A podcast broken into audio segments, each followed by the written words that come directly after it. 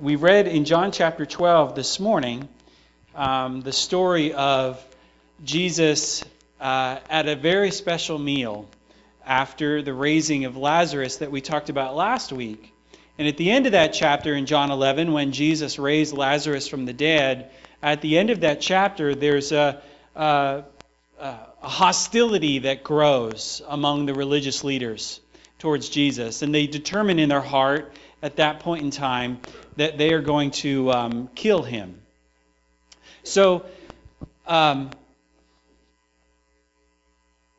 before we get into the message today, it's kind of the, message title is I've titled The Healthy and Unhealthy Responses to Christ.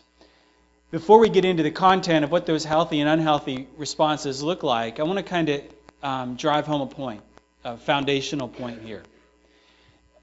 In 2,000 years, that um, since the, the death and resurrection of Christ, one thing that's not changed is this idea of polarization around who Jesus is uh, and what work it, it is that he's doing and that he has done. So the world has gone through cycles, particularly in the West, uh, with regard to the outward, their outward identity with Christ. Sadly, we live in a day and age when human sin and our enmity towards God um, is misunderstood so greatly. Here's what Jesus said about who we are with regard to him. He said this in Matthew 12:30. The Lord said, "Whoever is not with me is against me, and whoever does not gather with me scatters." It's a pretty simple truth. What Jesus is saying is you really in our lives when we talk about healthy and unhealthy responses to Christ, really it boils down to you are either for Christ or you're against Him. The, the determining factor of that is not how good of a life we lead or how many good things we do for Jesus. The determining factor of that is an, is an issue of faith. It's an issue of faith in the dying Christ, faith in the sacrifice of Christ, faith in the resurrection of Christ, and who he is to you. So, later in the scriptures, when we read um, in Romans 5, Paul's words here, he says this For if while we were enemies, we were reconciled to God by the death of his Son, much more now that we are reconciled, shall we be saved by his life. More than that, we also rejoice in God through our Lord Jesus Christ, through whom we have now received reconciliation. The word reconciled or reconciliation is used three times there in those verses. The idea here is that Paul says, at one point in time, we were all enemies of God. That's part of uh, the one side of the fence of being who you are in, in Jesus. You're either an enemy of Christ, or the flip side of that is that you are reconciled in Christ. So there's no middle ground. And that's the foundation I want to lay this morning. You could be, I could be a really good person. I mean, I could feed a lot of homeless people. I could maybe never say a curse word in my life. Uh, I could be the most polite gentleman to my spouse and my children. I could raise a really moral family and still be an enemy of God. Because what determines our status before God is whether we reject or accept who Jesus Christ is. Now, with that said, we come to this dinner party that Elijah so eloquently read for us. Jesus ducks out of um, Jerusalem, and uh, a period of time goes by, and we find him here at this dinner party, hanging out with this cast of characters. And in the midst of this cast of characters, we see a clear de- delineation of those who are living a life in a healthy way in response to Christ and those who are living in an unhealthy manner. So, even though in our day and age today we don't we so desperately don't want to see this we want to cling to you know we're a fairly good person or we do good things um,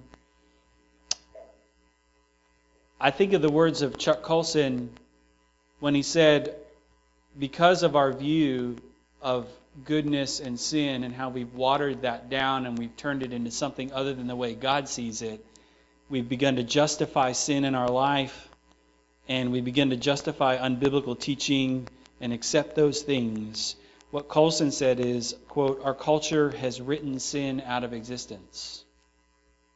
Jesus never wrote sin out of existence. So, beginning at the end of the last chapter, and now as we see in John chapter 12, there are healthy responses and unhealthy responses to Christ. I'm going to give you the cast of characters this morning. That's what we're going to do. We're going to talk about each one of these people that's represented either inside or outside this dinner party, and we're going to talk about whether it's a healthy or an unhealthy response to who Jesus Christ is claiming to be. We see, uh, we see about six different characters. We see Lazarus, of course, the dude who has had this unique privilege of being dead and now he's alive again. He's hanging out there with Jesus at this dinner party. We see Martha and her sister Mary. But then also as a part of this dinner party, we see Jesus' followers, of whom one is mentioned specifically in another text, is, uh, is Judas. And then we see that there are these Jewish crowds of people that are following him. And lastly, we see the, the chief priests, you know, the high hoity toity types of the um, Jewish religious day. So, the first one, let's talk about here this morning. Let's talk about, first of all, what does a believer's healthy response to Christ look like? And we see this first in Lazarus. It doesn't seem like a great big uh, theological point when you first read it, but it says here that six days before the Passover, Jesus came to Bethany, where Lazarus was, whom Jesus raised from the dead. So they gave a dinner party for him. Martha served, and Lazarus was one of those reclining with him at the table. Reclining with him at the table. This is. Uh, this is a, a, standard practice. You would host somebody, or somebody would be a part of the dinner table. And back in the day, they had they didn't have the high tables that we would sit at. You know, all the tables were sort of lower. They would literally recline, like they would lay down. I mean, I know my children probably love if we ate dinner like this every night.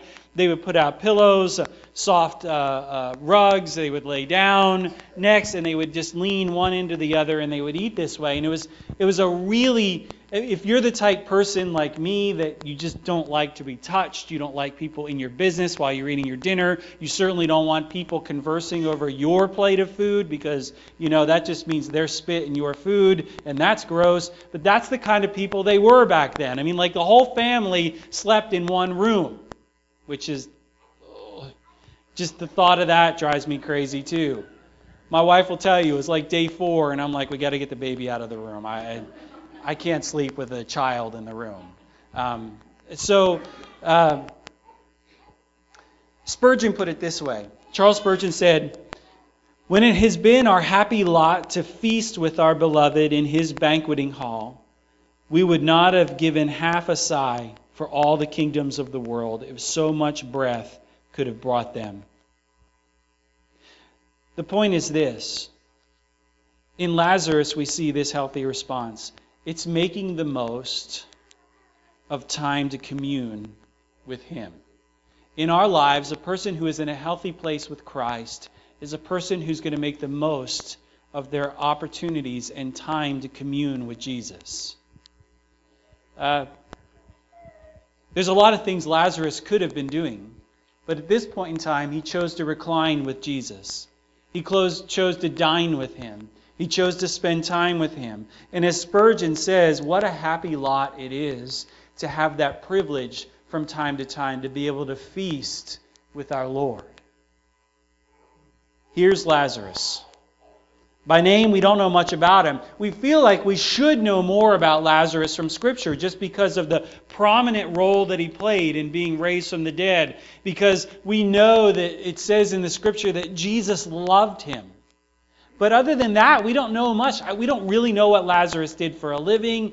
We don't know how he got to the station in life that he's at. We don't know if he's keeping Martha and Mary or if Martha and Mary are married and Lazarus is just a single bachelor guy enjoying life. Maybe his wife died in childbirth. We don't know any of those things.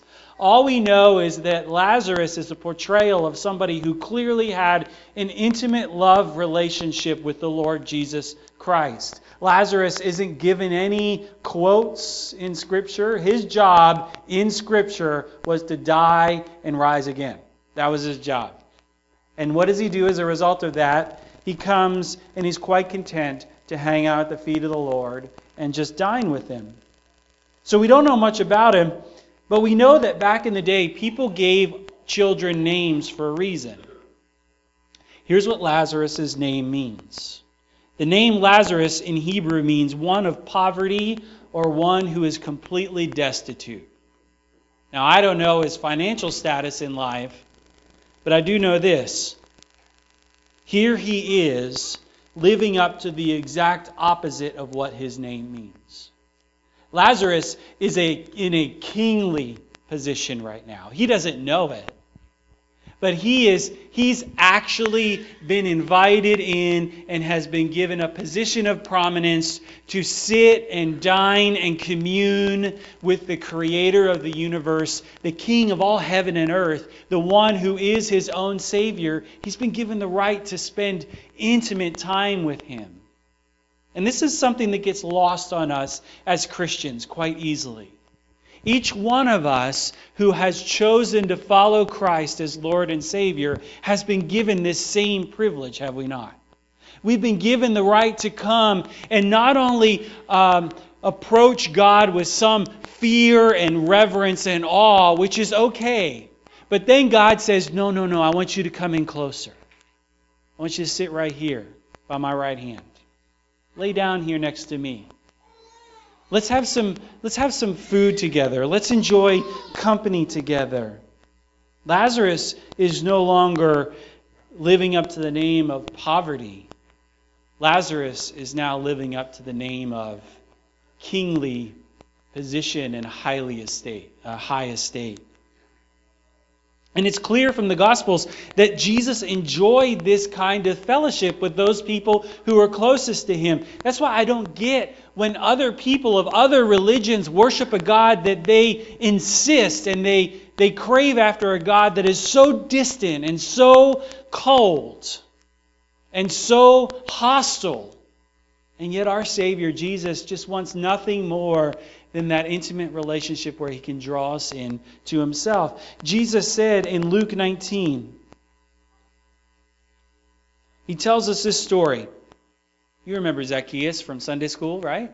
Growing up, wee little Zacchaeus, a little short guy who couldn't see Jesus when he passed by. And behold, there was a man named Zacchaeus. He was a chief tax collector and was rich, and he was seeking to see who Jesus was. But on account of the crowd, he could not, because he was small in stature. That's his claim to fame, by the way. Lazarus was raised from the dead. Zacchaeus, you're short. That's why you're in the scriptures. So he ran on ahead and climbed up into a sycamore tree to see him, for he was about to pass that way. And when Jesus came to the place, he looked up and he said to him, Zacchaeus, hurry and come down, for I must stay at your house today. So he hurried and came down and received him joyfully. Jesus comes into each one of our lives and he says, Hey, I stay at your house today. Is that okay? Is it okay if I come and I I dine with you. I mean, in keeping with that theme, we also read in Mark chapter 2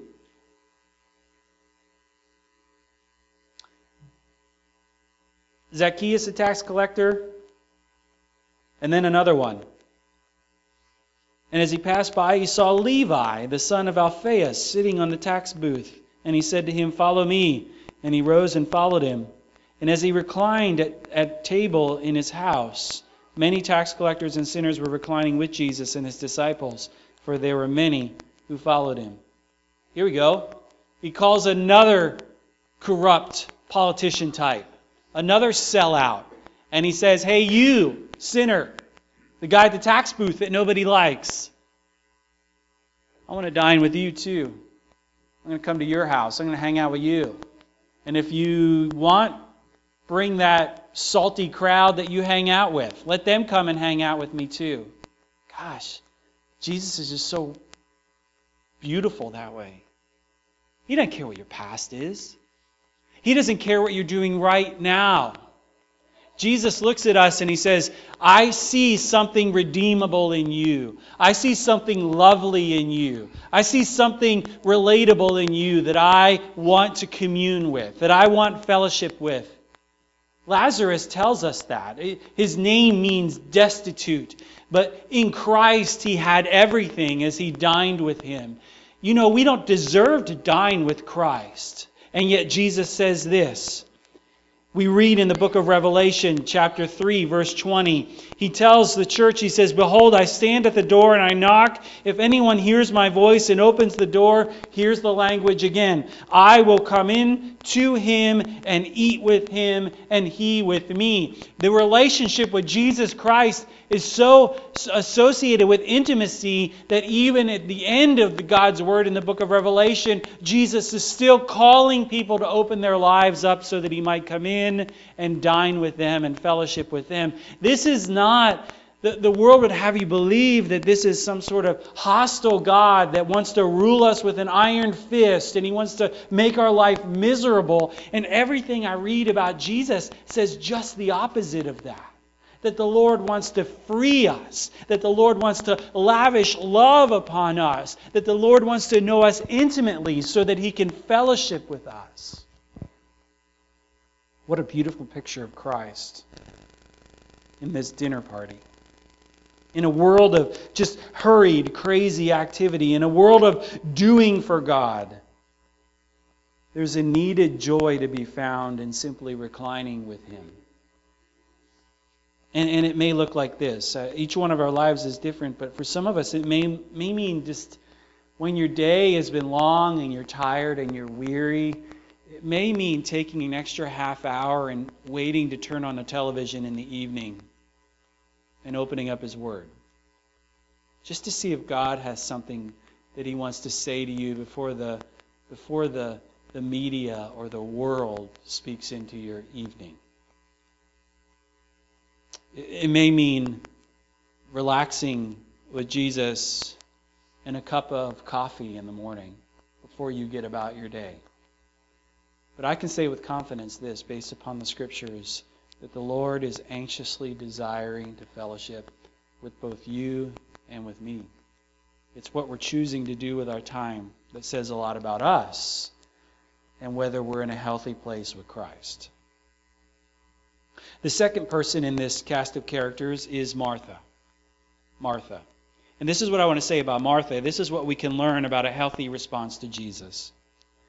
In Martha, we see someone seeking opportunities to serve him with her or with our whole heart. Someone who's seeking opportunities to serve him with our whole heart. Martha is simply doing what comes natural to her serving. Some of you in this room are like that. You're servers, you're doers. You're seeking opportunity to do, do for other people. The name Martha in Hebrew means mistress or keeper of the house. She's living up to her name. She's entertained Jesus before, if you remember. This isn't the first time she's served the Lord. She's served the Lord before in Luke chapter 10 at a different dinner gathering. Luke chapter 10, beginning in verse 38. Now, as they went on their way, Jesus entered a village, and a woman named Martha welcomed him into her house. And she had a sister called Mary, who sat at the Lord's feet and listened to his teaching. But Martha was distracted with much serving. And she went up to him and said, Lord, do you not care that my sister has left me to serve alone? Let her then, um, tell her then to help me. But the Lord answered her, Martha, Martha.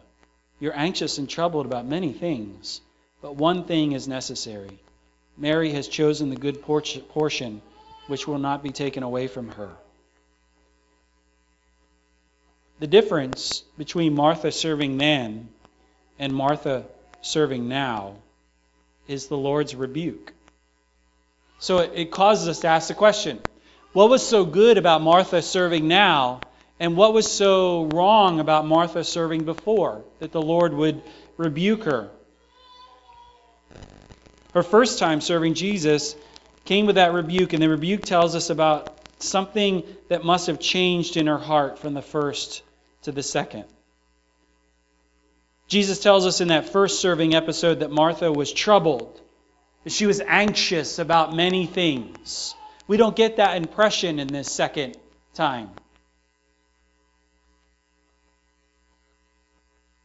The first time we're led to believe, um, or the, this second time we're led to believe that she was serving out of joy and thankfulness and a personal love for Jesus.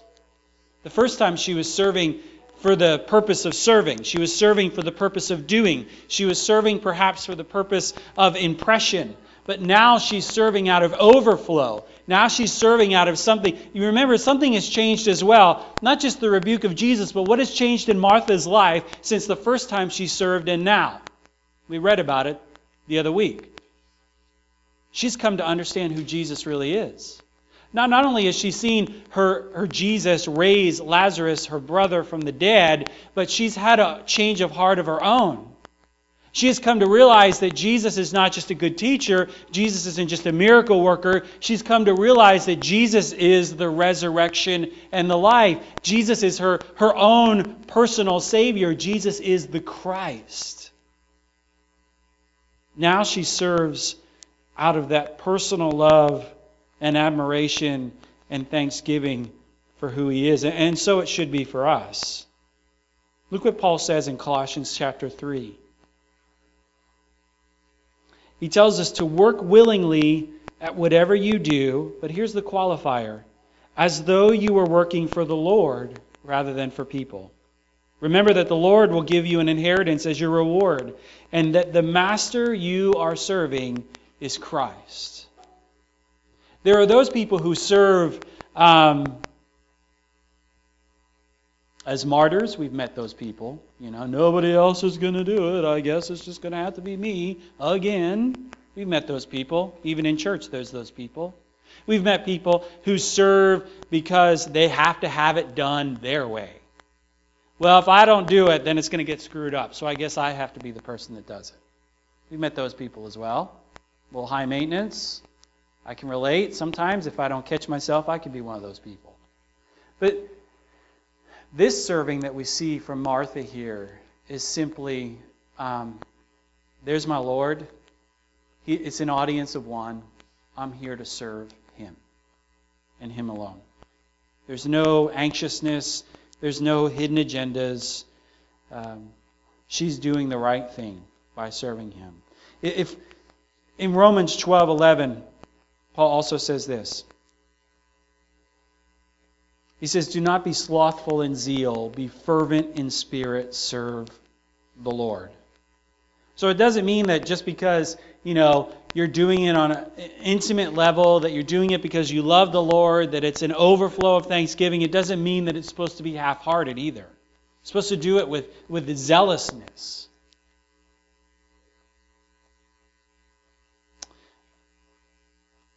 if we find ourselves continually serving out of expectation without joy, I think that's an unhealthy place. We should check our relationship with Christ. If we find ourselves serving for causes rather than for Christ, we should check that relationship. There are a lot of people out there that are doing a lot of good things, but they're not serving the Lord. I can go feed homeless people. I can go love on shut ins. Uh, I can adopt children or take in foster children. And those are all good things, but they aren't necessarily serving the Lord. Now we come to Mary. In Lazarus, we see someone communing with Christ. In Martha, we see somebody serving Christ out of a, a good heart. And in Mary, we see this someone sacrificially loving Jesus no matter what. You see where all these things are directed? Communing with Christ, serving Christ, giving to Christ. This truly is the climax of the dinner that evening. I mean, this was the showstopper. This is the one that would have caused everybody's jaws to literally hit the floor when this happened. Just like the previous account that we read earlier, here we see Mary practicing her gift and living up to who God has created her to be.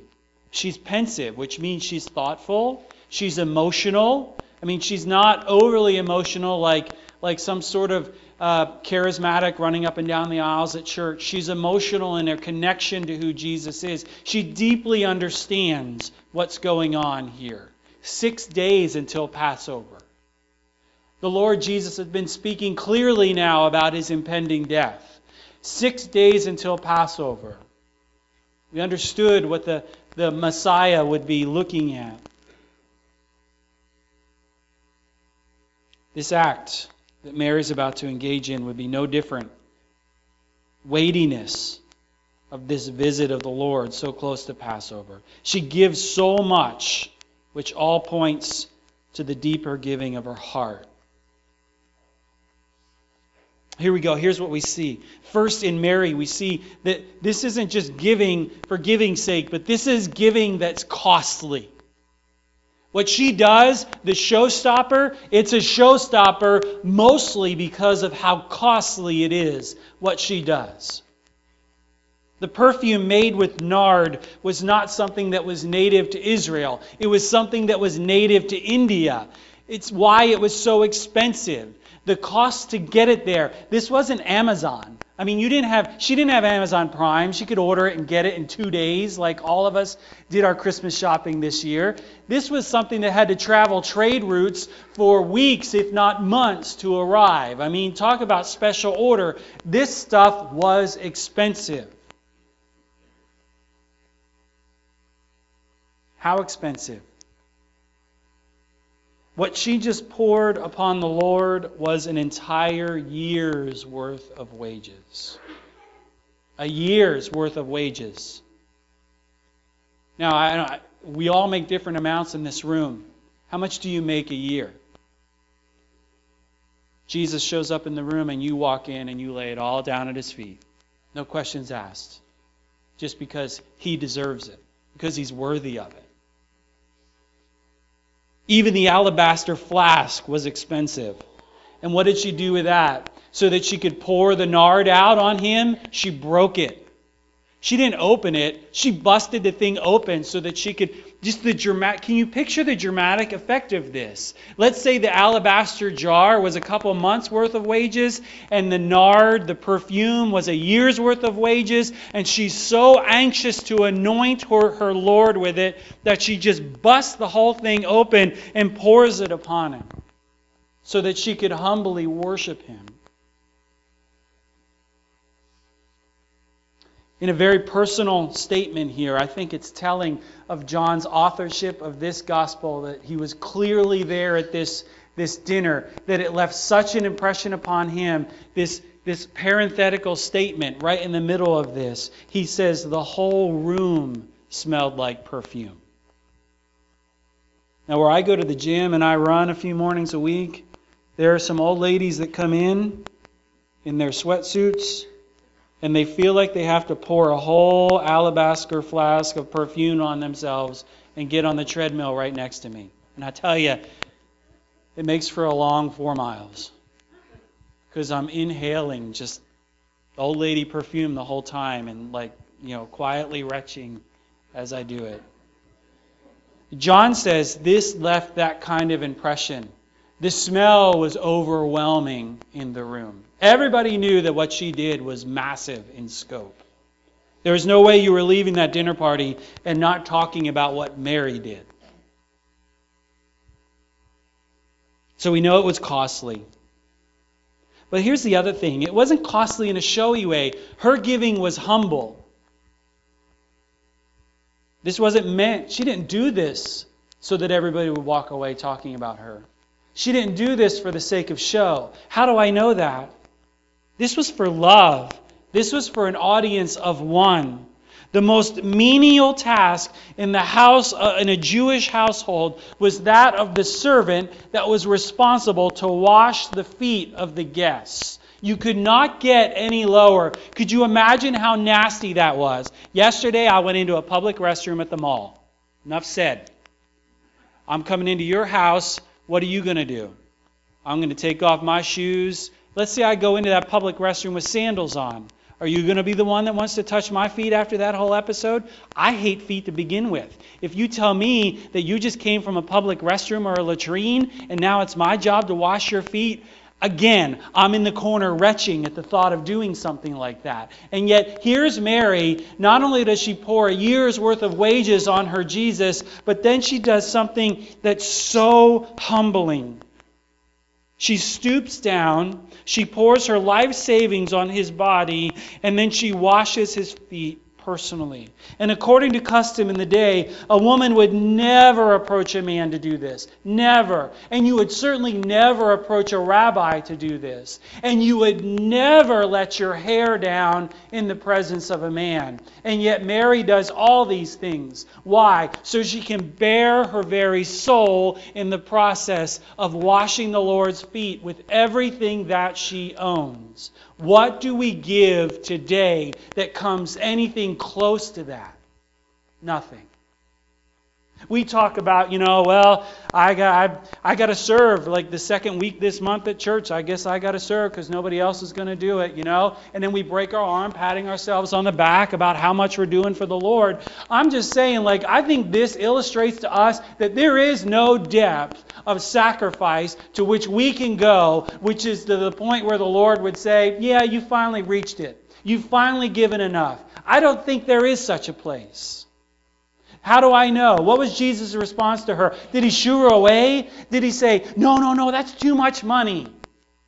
That's your life savings. Don't give it to me. Oh, don't touch my feet, Mary. You're too good for that. Shh. The Lord says something quite different, actually. This gift was not a token.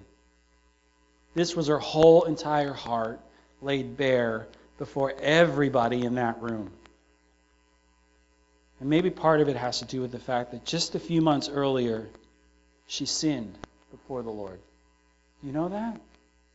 Do you remember when she raced out to meet Jesus and she accused him? In a very judgmental way, she said, You know what? If you had just been here, my brother would not be dead. And we all do that from time to time. And now here she is with a very repentant and thankful heart for who Christ is. Her giving was costly. Her giving was certainly humble. And her giving, as Jesus tells us, was multiplied. It was multiplied. Two of the synoptics, the synoptic gospels, tell us that one of Jesus' responses uh, tells us that one of Jesus' great responses to that love was this. Mark 14, same dinner party, just cast in a different light from a different author. Mark 14. Jesus says this about Mary. Everybody's laying blame on her. And he says, She's done what she could. She has anointed my body beforehand for burial. And truly I say to you, and this is a multiplication, wherever the gospel is proclaimed in the whole world, what she has done will be told in memory of her. Mary, this loving, amazing, jaw dropping, intimate, deep, overwhelming, sacrificial, humble act of giving to the Lord would be proclaimed every time the gospel of Christ is proclaimed. I mean, we see that Three books of the Bible, three gospel accounts include this sacrifice that Mary would give. This giving would result in a forever gospel proclamation. We don't like to talk about in church today, you know, we don't like to talk about the things that we do for Jesus as having any kind of, you know, effect, but they do. The things that we do for Christ, when out of the right heart, can have a multiplying effect, can have a ministry effect, can have a witnessing effect. What we give, the choices that we make, and how we give of our time and our talent, our treasures, our resources, all those things that we pour out before the Lord, they speak to who Jesus is to us. That's why Mary's sacrificial giving act here is included in the Gospels, because they speak so clearly, more than anybody else, I think, that night. They speak clearly to what Christ rejoices in when he receives the gifts that he's given us poured back out upon him. Now, those are three pretty healthy, beautiful responses to Jesus. But we must ask the question on the flip side of the coin what does the world's unhealthy response to Jesus look like? And we see this in the last three cast of characters. First, we have this chucklehead named Judas. We know a lot about him. We know he's the one who would betray the Lord. But what we see in Judas is this truth we understand that an unhealthy response to Jesus looks like someone who's following him with sinful, self centered motives.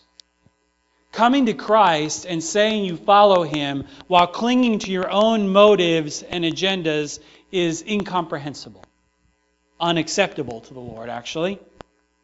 Judas's concern is obviously based upon what he what we know about him. We know that he would betray Jesus, we know that he was a thief, and he tries to take the, the high road. The road of of, of um, elitism, the idea that don't we all in the when he sees Mary doing this, and if anybody would know how much this stuff was worth, it would be Judas. And he's looking at this whole thing go down, and the chatter amongst the people in the room uh, is you know, Judas says, oh, Gosh, if, if she had just taken this and given it to the poor, then that would have been a better thing. And uh, Jesus just shuts him down right away. No, what she's done, she's done to anoint me for my burial. And it's a good thing. Because here's the deal Jesus could read Judas's heart as clear as he can read your heart, my heart, when we give and when we say things. Jesus knew full well what Judas's heart. Is it bad to give to the poor? No, I think the Lord, you know, the Lord encourages us to do that. But why are we giving to the poor? Judas didn't want to give to the poor. Judas wanted the money in the money bag to say that he was going to give to the poor so that Judas could help himself to the money bag. It happened all the time. Scripture tells us that. Giving to the poor was simply a ruse for Judas to better himself. Gospel ministry was simply a ruse for Judas to better himself. And it still happens in ministry today.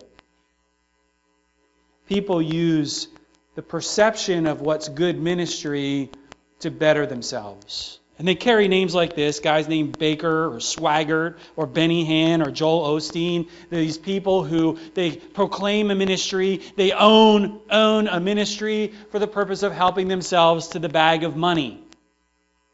They tell, invite people to come up front and they whack them on the side of the head with their jacket or a stick and they proclaim that they've been healed.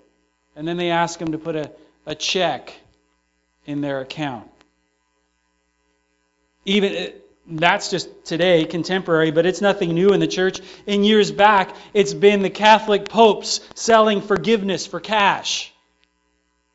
The Catholic Church got themselves into a big mess, and it led to the Reformation. The idea that, well, we can sell indulgences. You know, if you want to do something that's sinful, if you give enough cash to the church, we'll overlook it. Are you kidding me? Just like Jesus told the Pharisees in Matthew 23. He said this, "So you also outward appear, outwardly appear righteous to others, but within you are full of hypocrisy and lawlessness." Lawlessness. I think it's that same text that he calls them a brood of vipers. Judas was looking to fulfill himself. The second unhealthy response here is the Jewish crowds, the crowds of Jews that were following them everywhere. These are people that are just sort of existing in shallow curiosity. We call them people on the sidelines. It's typical, really, for today. Those that surround Jesus for what he can do for them, those who are looking for Jesus to meet their needs like some sort of heavenly Santa Claus. These are the people that look at Jesus for the parlor tricks that he could perform, and they live in a half sincerity. And Jesus made it clear that there is no half with him. We talked about that at the beginning of the message.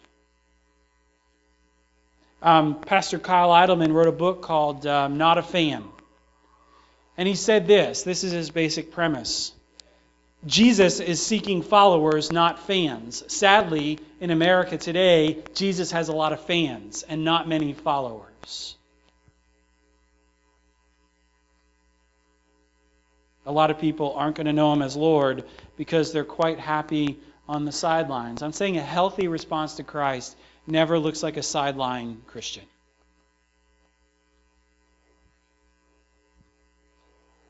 And lastly, we see the chief priests.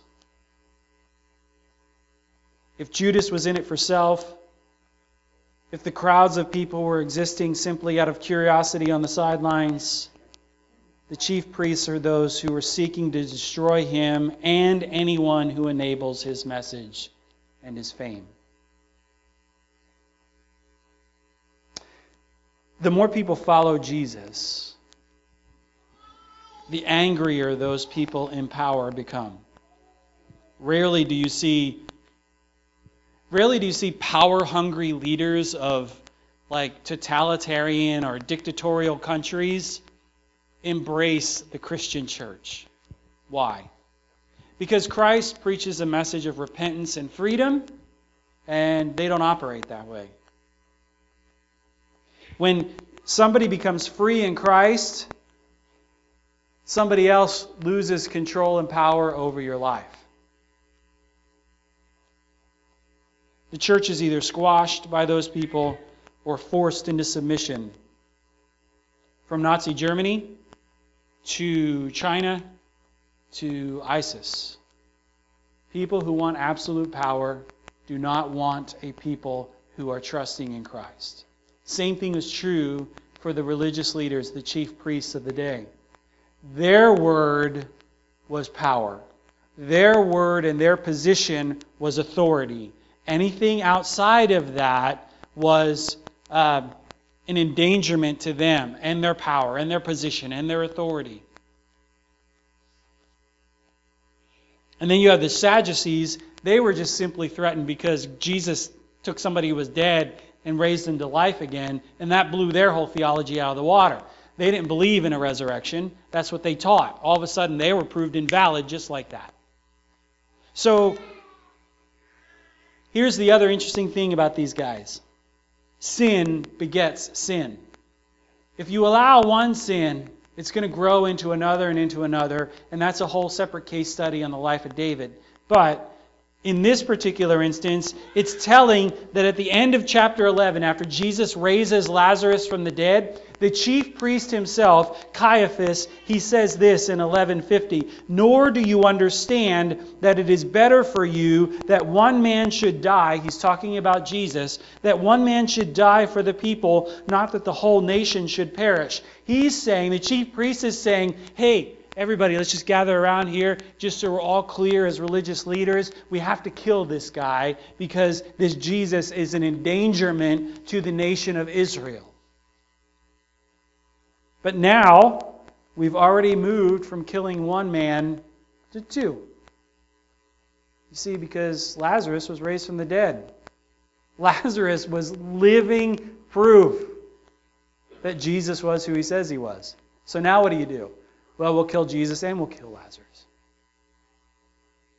Faithful followers and keepers of God's word are no less a target than the Lord Jesus himself.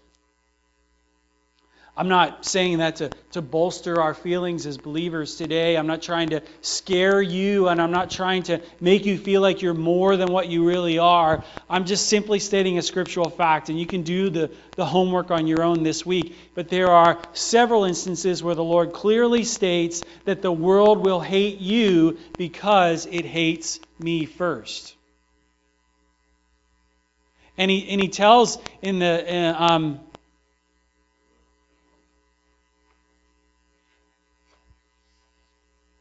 Just go on the fly here and read Matthew chapter 5.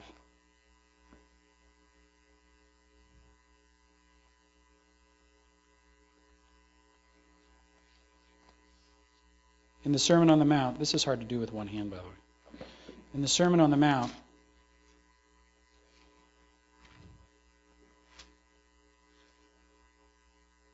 at the end of the um, at the end of the Beatitudes in Matthew 5, verses 10 and 11. Blessed are those who are persecuted for righteousness' sake, for theirs is the kingdom of heaven.